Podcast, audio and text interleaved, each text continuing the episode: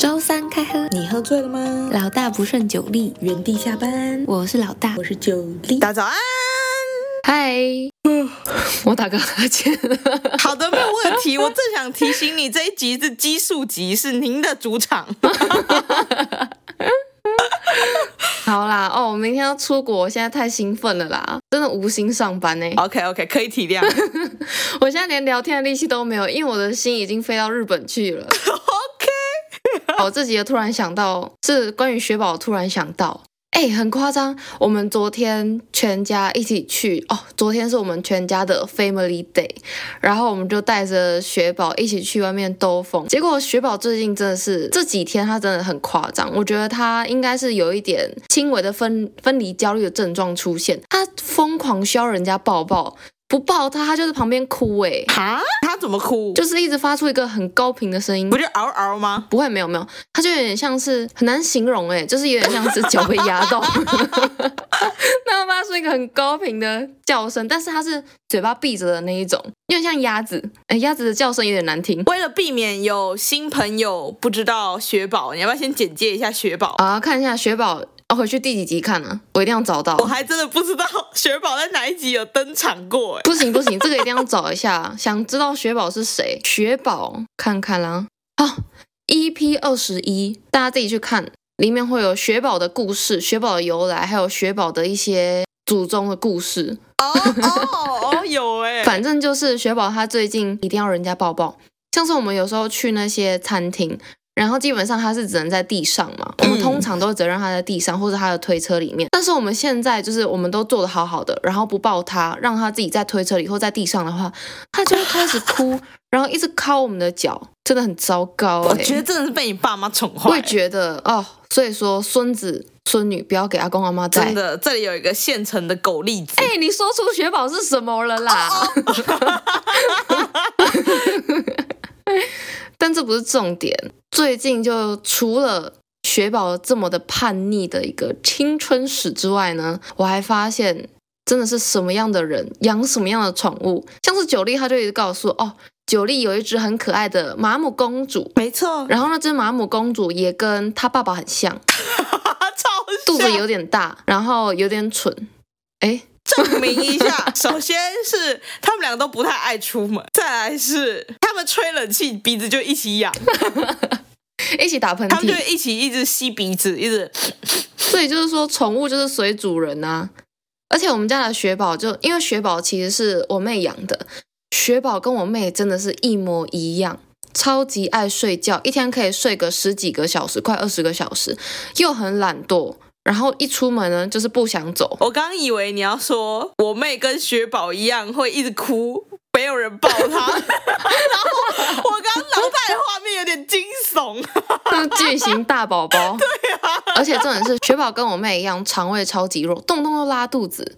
雪宝是夸张到，她只要有点惊吓，她隔天就会拉肚子，真的很夸你张。妹肠胃也弱，确定不是像阿姨吗？没有，我跟你说，我我是我们家肠胃算是中间等级哦 OK，而且、你们那样，你们家是都长照还是都是偏难以解放？当然就是偏肠燥啊。我跟你说，我们家通常都是吃饭吃到一半，然后就轮流去上厕所。轮流半路离校，还好人家有两间厕所，可以有一半的人在外面。对啊，还算是合理分配、啊。 OK，但我要讲一个雪宝的例子。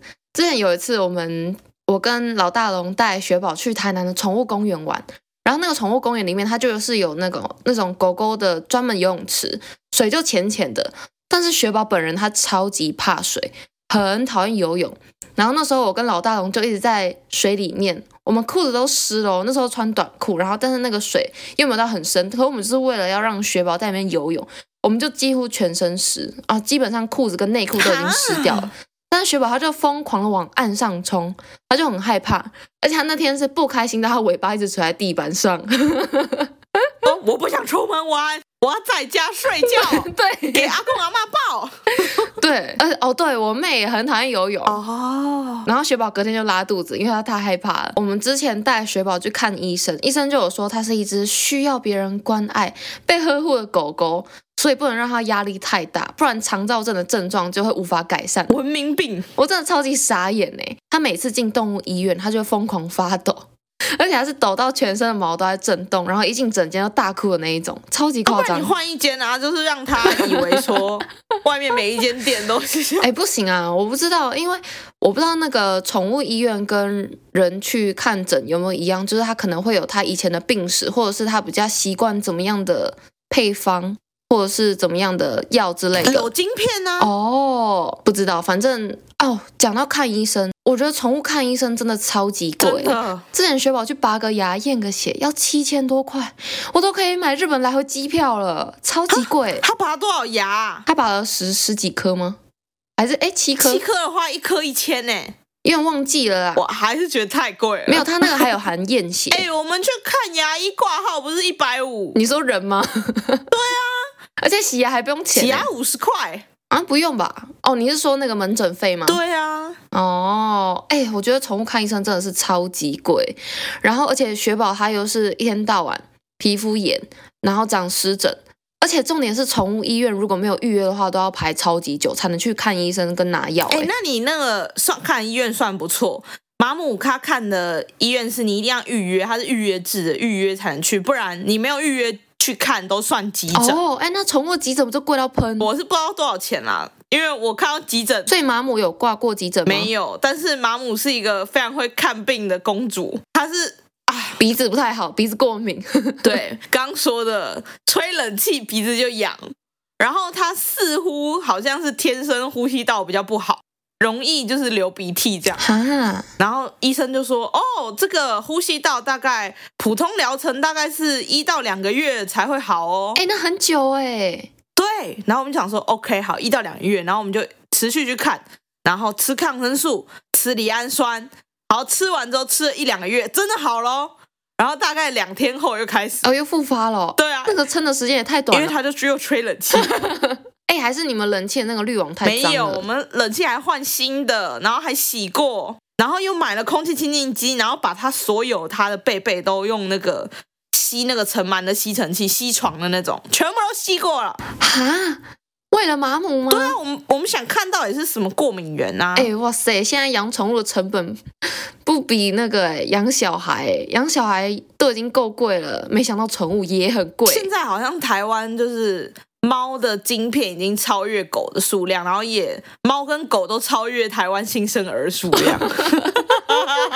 不过现在的确是蛮多人其宁愿养宠物也不要生小孩，对啊，生小孩风险太高了，而且时间好长、哦。对啊，时间太长，这是一个非常长远的投资，而且搞不好还会投资失败。但是狗狗就是会一心一意的对着你啊，然后猫猫就是软软的东西，看了就想要捏、啊哎、。可是像马姆，它如果鼻子不好啊，它可以搭飞机吗？因为我之前有听说过，那个短呼吸道的宠物是不能上飞机的、哦，，对，就是波斯猫那种扁脸的，嗯，我觉得应该是可以，就是它没有严重到那个程度，但它就是只要吹冷气，就是一阵子猫疱疹病毒，它压力太大，它就会复发这样。哈，猫还会长疱疹，对啊，就是猫疱疹病毒，因为医生跟我们说它那就是猫疱疹病毒，它压力大，所以它是因为免疫力不好吗？ 感觉是吧？他有什么压力啊？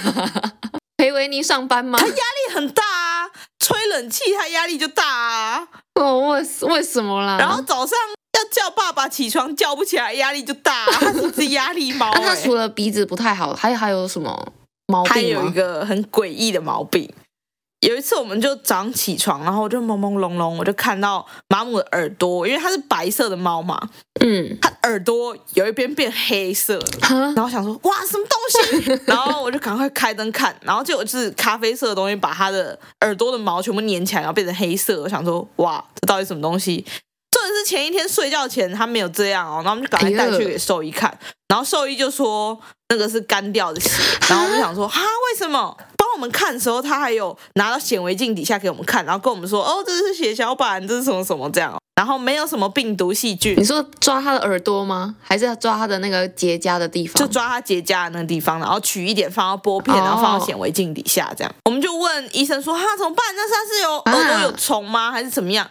然后结果就这样检查来检查去都没有。然后医生就跟我们说，他看过一些案例啦，尤其是在猫身上比较容易，就是它其实无病无痛，但他就是无聊嘛，抓一抓，结果抓个太大力，破皮流血。啊，因为无聊抓破皮哦。对，然后医生就开了洗耳液，然后就洗一洗，就这样。哎，讲到这个，不知道雪宝是不是也是因为无聊，因为他经常会啃他的脚脚，或是舔他的手，然后他就会舔到，因为手跟脚都会有毛，他就会舔到那个毛都整个给龟完，他会舔到毛秃吗？嗯有一点接近那样的程度。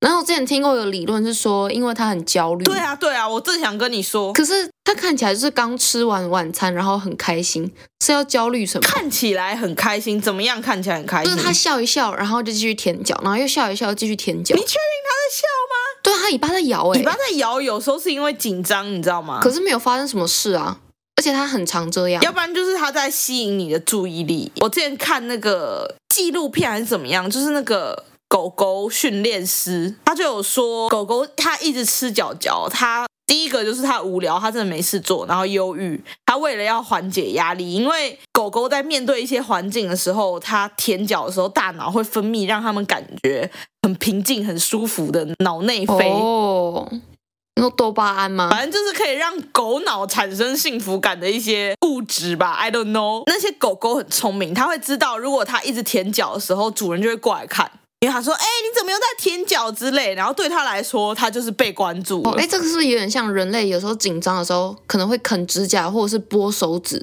之类的？类似啊，哎、不然你买一些玩具给它。哦，他玩具已经超多，不是，我不是说可爱那种，我是说益智要动脑的那种慢食碗之类的。啊，那是什么东西？哎，你不知道吗？就是啊，你是说可能要把它剥开，然后才能吃到的对那一种？啊，就可以常食的玩具，是蛮好消耗精力的。哦天哪，我觉得养狗真的好花钱哦。那不然你们家的狗狗有有买那种吗？。应该不是说我们家的狗狗，是我的好朋友，我们叫做小白，小白家的狗狗可是小白听起来比较像狗狗。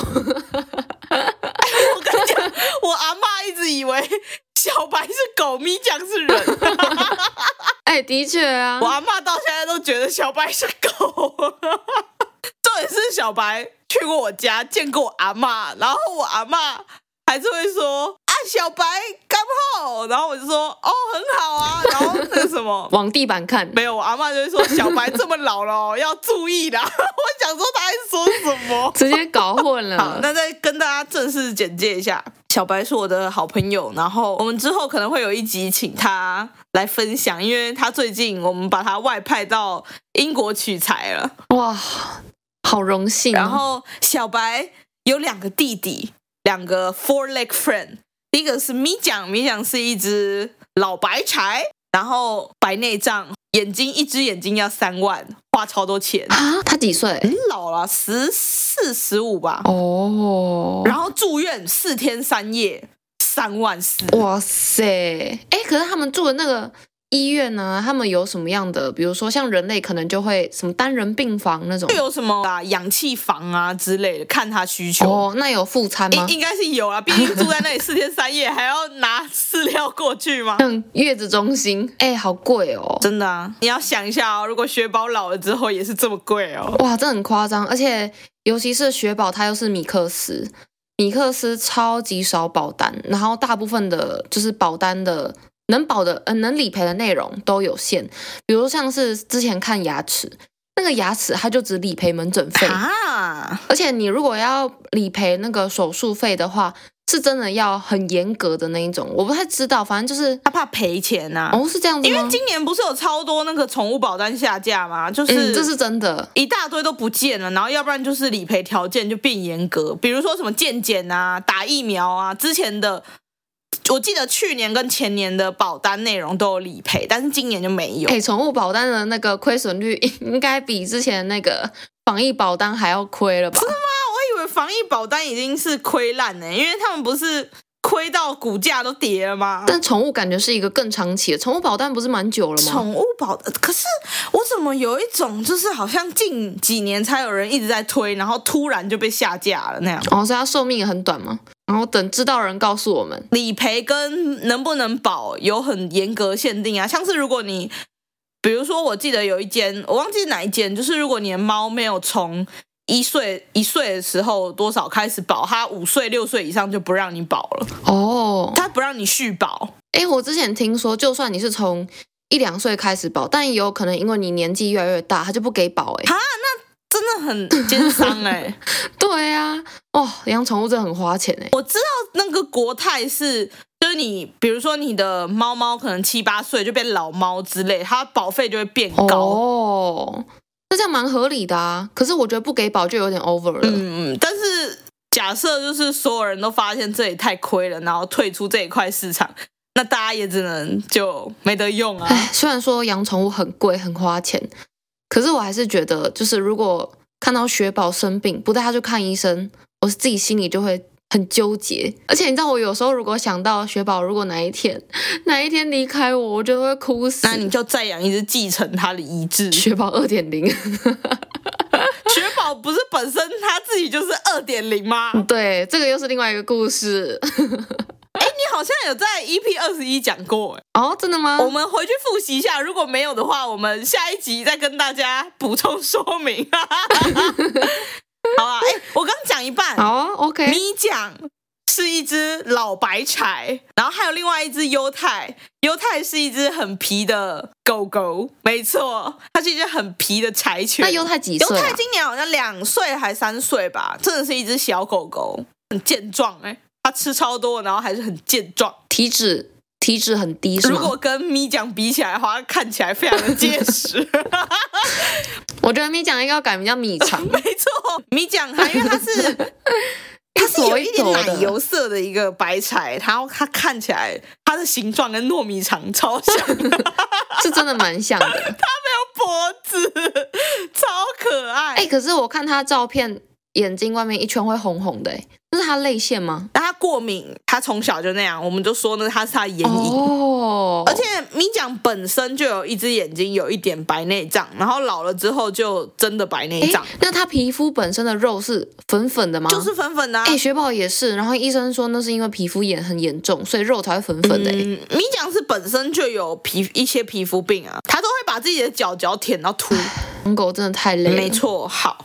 那我们来讲犹太世纪。犹太是好战民族、战斗民族，总之它是一只非常顾家的战斗小狗狗。有一次，我就带维尼去小白家，然后犹太只要看到啊，不是它认识的人没有登录它的气味资料库，它就一直叫，呃呃呃叫到叫到所有人都理它，然后所有人都理它之后还不够，还要把它眼前这个人赶出去，它才会停止叫嚣。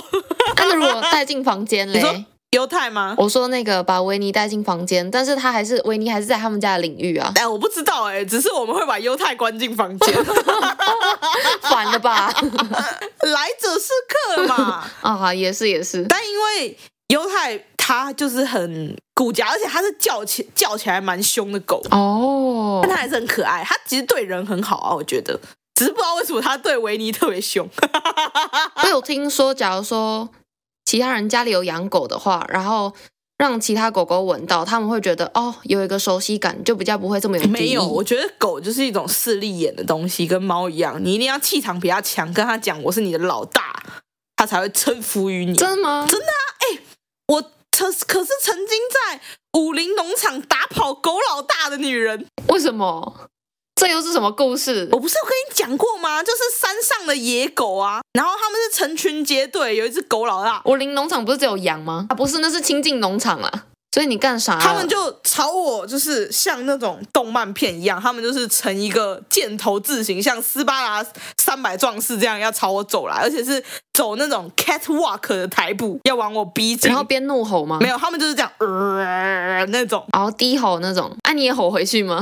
没错，你感觉就是一个会低吼的人。那时候是过年，然后我跟我哥其实是就是那天本来第一天我们在玩那个冲天炮，然后被那些狗吓跑。第二天我知道我们不能这样，我跟我哥就带上水鸳鸯，然后开始布阵。你炸他们吗？对他们只要靠近我，我就我就直接丢水鸳鸯。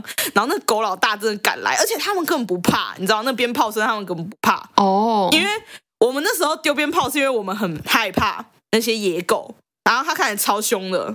我觉得是因为我们手上有食物，然后他们想抢。哎，那他们是有人养的吗我？觉得看起来没有人养、欸，就是脏脏的，但是每个看起来都是身经百战。因为我有看到他们还追那个机车、欸，哎，超恐怖的。哎、会追机车的狗超可怕的哎、如果有时候有老人怎么办呢、对，狗跑起来那个压力其实很大、欸，它其实速度是很快的。就是第二天用水鸳鸯也失败了嘛，然后我想说不对，一定是哪里出错了。这鞭炮连我自己都怕，我丢出去我都自己都怕，他们怎么会不怕？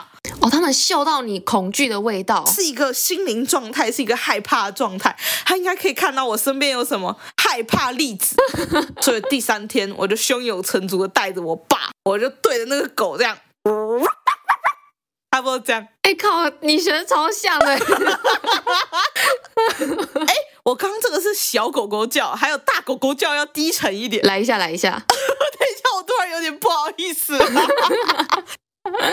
啊，不用害羞啦，快点 啦， 啊，酝酿一下，酝酿一下。好好，要很大只的老大那种啊，你 说要大只老大，我眼前突然跑出你的脸了， 啊两倍大的我，害我害哎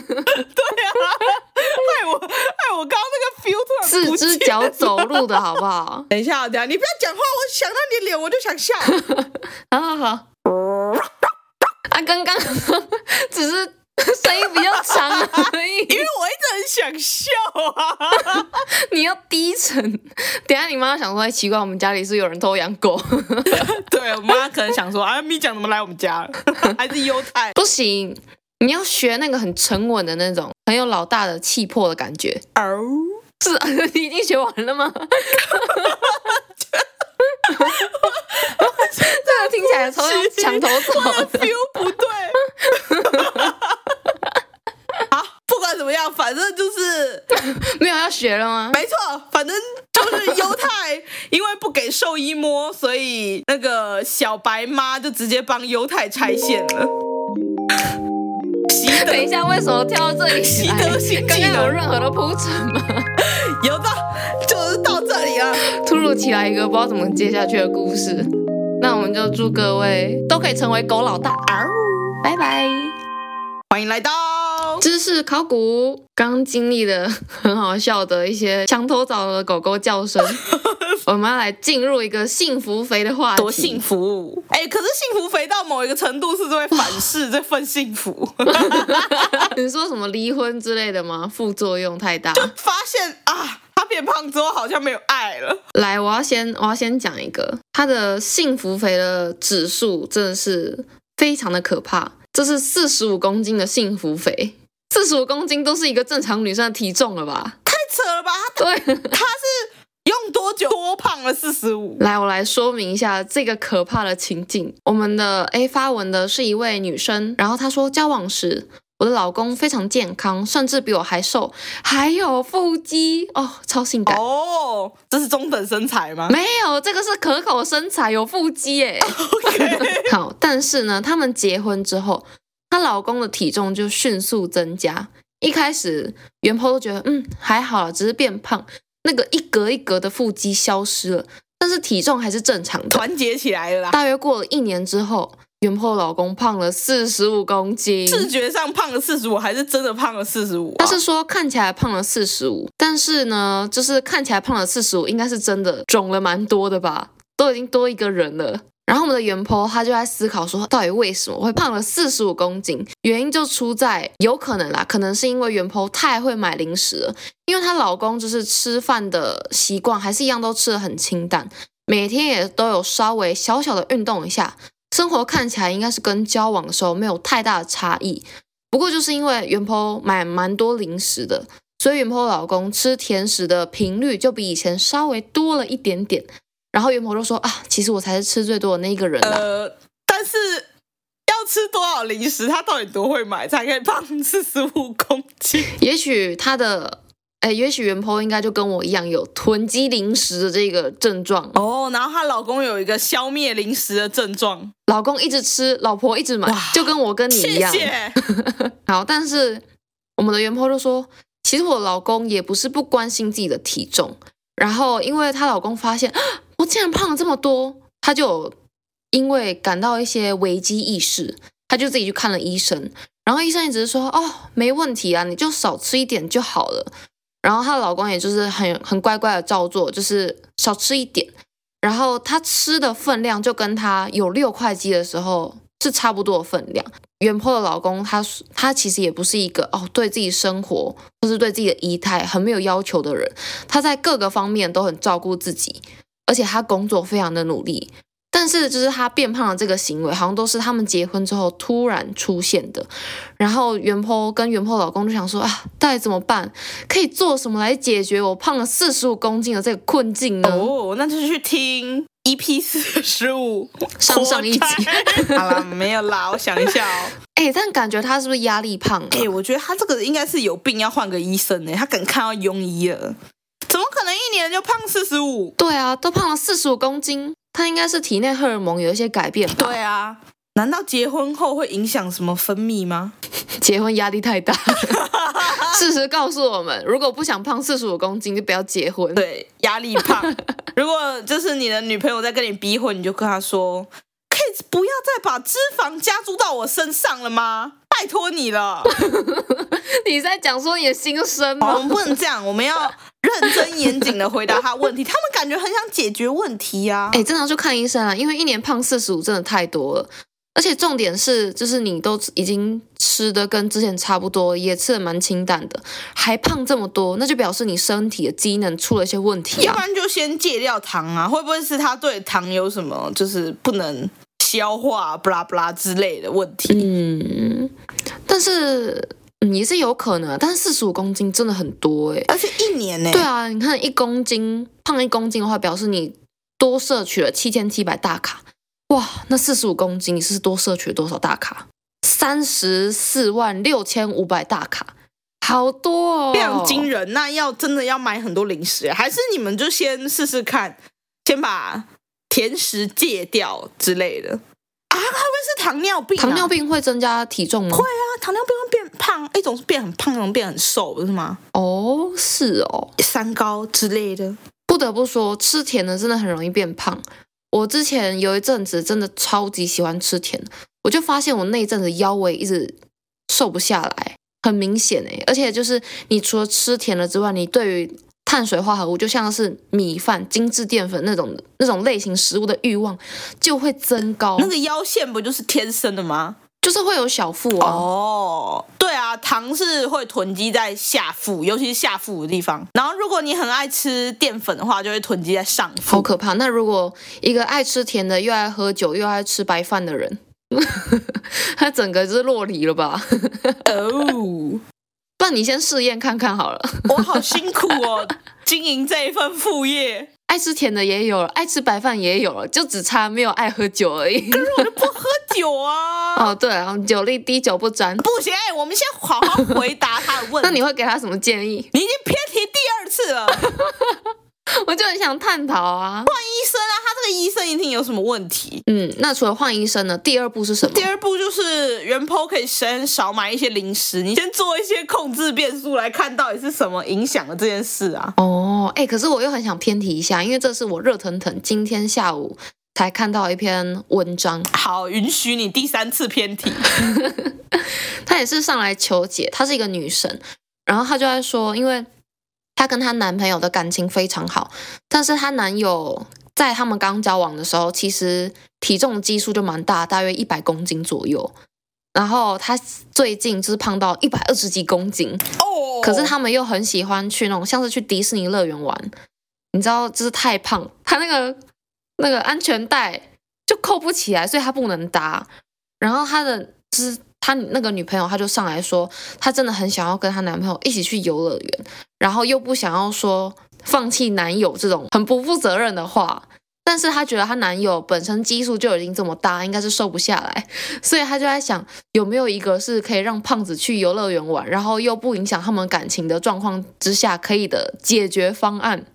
我就一直在想，就哪有顾包包啊？她就说她要自己一个人去玩游乐设施，她觉得很孤单呐、哦，该怎么办嘞？要不然就是你就带着你的 Apple Watch，然后打着 FaceTime 上去，男友在底下跟你视讯，治标不治本，而且你这个标也治的太没诚意了吧？安全陪伴呢、那如果是你男朋友，你会怎么办？叫他看看自己的样子买个全身胖胖镜给他，也没有啦，可能就是他找我去吃东西，我就会说啊，我好饱哎、你也很饱对不对？好，我们回家打电动喽。哎，我以为你会不社会化的说，都这么胖了还吃，再吃小心被杀掉哦。没有，我怎么会是这种人？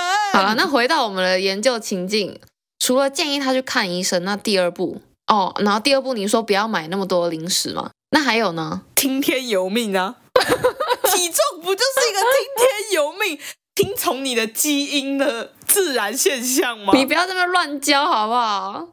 不饮控不运动就想瘦， 避开运动这件事的话， 为什么要避开运动 呢？人家没有说要避开运动啊因为运动很累，尤其是如果你身上带着四十五公斤的脂肪，你的运动会更累。哎，对，这样抱了一个女生走路，对啊，不行不行，我不能跟风，不行，你要从开始从可能慢跑哦，先快走就好，快走开始做起，先做一些简单的有氧。 我跟你讲，我跟我哥不是晚上会在河滨跑步吗？对啊然后我们每次跑步都会遇到一对很奇妙的，我不知道他们是小胖吗？不是，我不知道他们是情侣还是什么，反正就是一男一女一对，OK。嗯哼，然后男生非常的瘦，跑步的时候超级轻盈的哦，他都只有脚尖掂地，然后跳很高这样。可是马里奥哦，垫很高， 真的，他真的垫很高，他就是整个人就是有一点弹起来的感觉，但是没有很快，就是前进的速度没有很快，但是垂直距离很高。可能超没屁用。没有没有，你要听我讲完。那个女生就是有点胖胖的，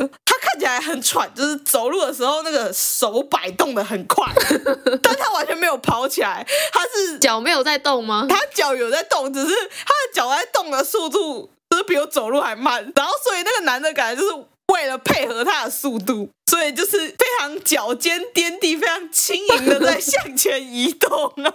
那不就两个都在装忙吗？好好笑哦，那后面应该蛮好笑。那那个女生就是上半身风火轮，对，哎真的，真的是上半身疯我了，而且他手摆动的真的超快哦。哎、可是不能这样说，因为我之前听过一个，就是你手脚的移动速度它是联动的，所以我们之前在跑大队接力或是跑短跑的时候，你手摆动的越快，你的脚就会跑越快。那这样他很厉害，他可以把上半身跟下半身控制自 如。